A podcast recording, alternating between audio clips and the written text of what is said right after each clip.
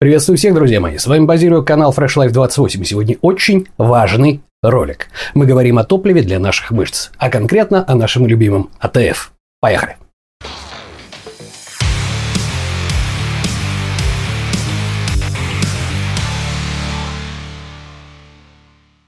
Итак, друзья мои, несмотря на то, что сегодня не будет конкретных рекомендаций о том, как же нам похудеть или том, как же нам накачаться, ролик сегодняшний очень и очень важный. Те, кто давно смотрят мой видеоблог, очень даже удивляются, когда в каком-нибудь из роликов я вдруг и не скажу про АТФ, про нашу разменную энергетическую монету. Это то, на чем работает наше тело. Аденозинтрифосфат начиная от мыслительного процесса и кончая сокращением мышечных волокон. Вот этот самый АТФ, аденозинтрифосфат, о котором мы сегодня будем говорить, очень важен. Он различным образом преобразуется, синтезируется, ресинтезируется, и от понимания этих процессов будет зависеть как раз э, очень много в э, нашем построении тел и в нашем здоровье тоже. Поскольку в ближайшее же время у меня планируются ролики, которые касаются диабета, о том, как нам избежать диабета, о том, как вести себя людям, у которых есть диабет, о том, каким образом максимально эффективно сжигать э, подкожную жировую клетчатку и вообще жиры, ну вот, чтобы не мешать липолизу и так далее, а, этот ролик будет очень полезен, потому что к нему будет очень и очень много отсылок в ближайшее же время. Ну и вообще, давно пора разобраться, на чем же работают наши мышцы. Поехали! Итак, конечным элементом для того, чтобы наши мышцы сокращались, то есть конкретно работали, является вот этот самый адезин-трифосфат. АТФ, если в простонародье. Благодаря нервному импульсу адезин-трифосфат э, отщепляет от себя фосфатную группу. У нас получается адезин-дифосфат плюс фосфатная группа плюс энергия. И вот эта энергия тратится на какое-то действие, на сокращение, например, мышечных волокон. Все. Больше нам с вами знать ничего не нужно. Вопрос заключается в том, что э, запасов АТФ непосредственно самих в нашем организме очень и очень мало. И хватает на 1-2 секунды работы. Почему же так получается? Почему, если это действительно такая энергетически важная монета, разменная монета единицы АТФ, почему э, наш организм не в состоянии взять и запасать ее именно в виде АТФ? Зачем им надо запасать это в виде глюкозы, гликогена, жиров, еще чего-то, еще что-то? Все дело в том, что молекула эта очень тяжелая. То есть один моль вещества будет весить э, примерно где-то 500 грамм, да, то есть полкилограмма. Ну вот, а если посчитать, сколько она энергии дает, то можно прикинуть о том, что среднему человеку для того, чтобы, например, пробежать 10 километров, если бы он использовал АТФ непосредственно в виде запасов, то ему понадобилось килограмм 30 вот этой самой АТФ для того, чтобы бегать. Естественно, 30 килограмм таскать на себе – это то же самое, что поставить на горбатый запорожец э, двигатель от э, какого-нибудь авианосца, который будет возить сам себя. Да? То есть, от тушки это невыгодно. И именно поэтому запасов непосредственно самого АТФ, аденозинтрифосфата, очень и очень мало. И хватает на 1-2 секунды работы. А дальше у нас начинаются пути ресинтеза АТФ. И вот тут начинается самое интересное. Ограничены мы, по сути дела, э, несколькими параметрами. Первое – это скорость реакции. То есть у нас есть э, пути ресинтеза, которые протекают очень быстро и очень медленно. Да? У нас есть э, необходимость потребления кислорода, то есть это аэробные и анаэробные пути.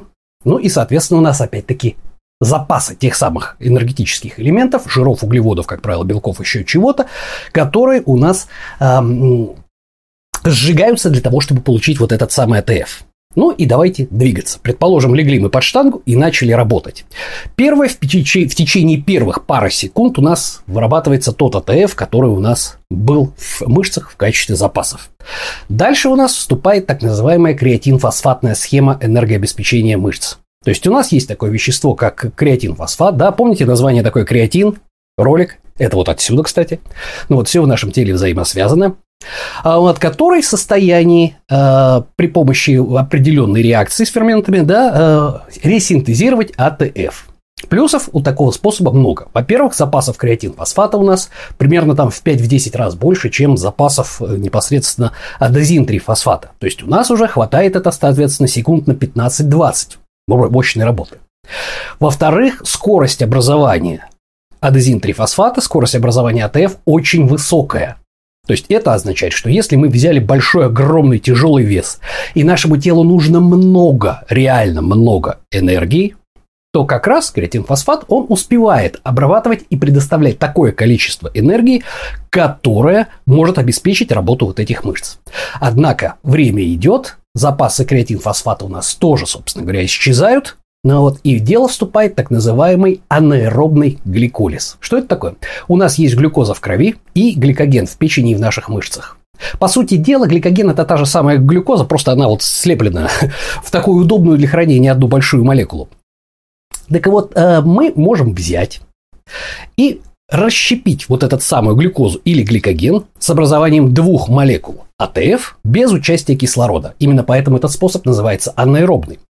Ну вот, а помимо этого у нас образуется так называемая замечательная молочная кислота – лактат – и вот, собственно говоря, мы продолжаем гнать, продолжаем сжать эту штангу, то есть продолжаем работать в достаточно серьезном интенсивном темпе и получаем с этого удовольствие всего с одной молекулы глюкозы две молекулы ТФ, а все остальное у нас идет в виде лактата. Что хорошо? Хорошо то, что это тоже достаточно быстрый способ. Плохо, что он жутко неэкономичный. То есть две молекулы ТФ – это реально мало. И плюс к тому еще образуется лактат, который у нас, собственно говоря, вбирает вбирается буферными элементами крови, да, то есть там, но образуется он гораздо быстрее при интенсивной нагрузке, чем успевает отводиться. И поэтому в определенный момент у вас мышцы начинают сжечь.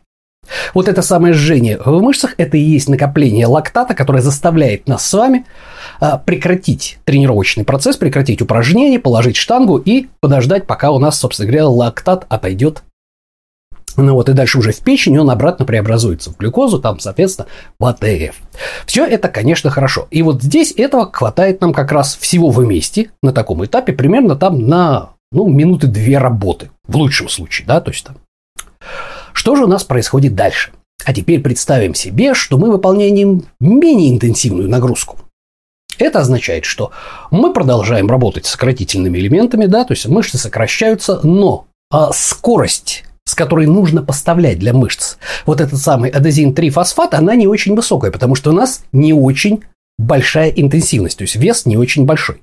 Это означает, что мы успеваем, мы успеваем а, при таких нагрузках то есть, допустим, или мы идем шагом там, или, допустим, там про небольшой бег, или у нас э, гантель, она очень легкая, да.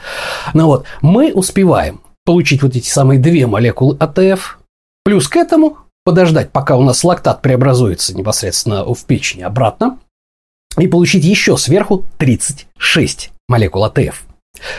Лучше 38 в общей сумме, конечно, гораздо лучше, чем 2. Плюс к этому еще не образуется лактат. Вернее, он образуется, но он успевает переработаться. Да? А, какой есть минус? Минус в том, что вот этот самый лактат, он э, реакция при которой он у нас в конечном итоге образуется обратно в ЭТФ, она занимает достаточно длительное время. Это раз. И второе, нам требуется кислород. И это уже называется аэробный гликолиз, да, то есть образование молекул наших самых любимых АТФ за счет кислорода. А, вот. А, какой при этом есть а, плюс? Плюс в том, что это при аэробной нагрузке позволяет нам выполнять не очень интенсивную работу, но достаточно долго. Насколько долго? Ровно настолько, пока у нас запасы вот этого нашего гликогена начинают подходить к концу. Да вот. А дальше, собственно говоря, нам нужно опять откуда-то брать вот эти самые адезин-трифосфат. Потому что мышцы мы продолжаем гнать. Собственно говоря, а, наши мышцы продолжаем работать. Ну вот, но энергии-то у нас не запас, запасов-то гликогена у нас всего лишь там несколько сотен грамм в мышцах и там, допустим, пара сотен грамм в печени. Наконец, это все у нас заканчивается. Однако у нас есть еще один запас это наши замечательные жиры. И эти запасы как раз бесконечны. То есть, по сути дела, запасов жировой ткани у нас очень и очень много. И тут у нас получается так называемое окисление жирных кислот. По сути дела, наши мышечные волокна, в которых есть митохондрии, при достаточном поступлении кислорода могут взять вот эти самые жирные кислоты, окислить и получить аж 138 молекул АТФ вместо 30 там 6, да, то есть в принципе очень даже неплохо. Итак, какой же плюс и минус вот этого самого окисления жирных кислот? Плюс это, конечно, чудовищная энергоемкость. Мы получаем безумное количество вот этих самых молекул АТФ. Минус то, что у нас требуется под это дело, огромное количество кислорода. И, соответственно, очень сильную, большую интенсивную нагрузку мы не сможем выполнять, потому что скорость реакции образования, она очень и очень медленная. То есть, если мы начнем увеличивать эту самую скорость, то есть увеличивать потребление непосредственно АТФ, увеличивать интенсивность, то мы перейдем как раз в тот самый анаэробный гликолиз, когда у нас, собственно, э, скорости реакции образования жирных кислот попросту не хватит по времени. То есть у нас время реакции, которое протекает, оно будет недостаточно для того, чтобы обеспечить мышцы энергией. Мы перейдем в анаэробный режим вместо аэробного. Да? Значит, вот, собственно, вкратце три таких у нас способа образования АТФ в нашем организме. А теперь зачем нам это все надо? В ближайшее время я вам буду рассказывать о том, что же такое у нас диабет, как с ним можно бороться, что такое преддиабетозное состояние, каким образом у нас, если у вас есть лишний вес, вы можете, используя вот эти самые знания, да, а, более эффективно сжигать жир. Потому что я всегда говорю, что наш с вами внешний вид, как правило, зависит от того, насколько мы полны знаний о нашем организме и о работе нашего тела. Чем больше этих знаний, тем лучше человек выглядит. Потому что, как правило, советы жрать, жрать вот это, не жрать вот это, утром выполнять это и не выполнять это, как правило, не работают. Люди, которые ищут именно такие советы в сети, я надеюсь, как бы на моем канале таких людей очень-очень мало, вы уже опытные, вы знаете о том, что это все не прокатывает. Но вот выглядят они, как правило, весьма и весьма нехорошо относительно тех людей, которые знают, как вся наша тушка функционирует. Что ж, друзья мои, это был очень краткий такой вот ликбез. Э, к этому ролику будет очень много отсылок, поэтому, пожалуйста, подписывайтесь на канал. Уже ролики по поводу похудения, там, диабета там, и так далее, и понижения инсулина обязательно будут в ближайшее время. Ну вот, напоминаю, с вами был Базилио, канал Fresh Life 28, канал о том, как начать и не бросить новую жизнь в понедельник. И на сегодня это все. Всем пока-пока.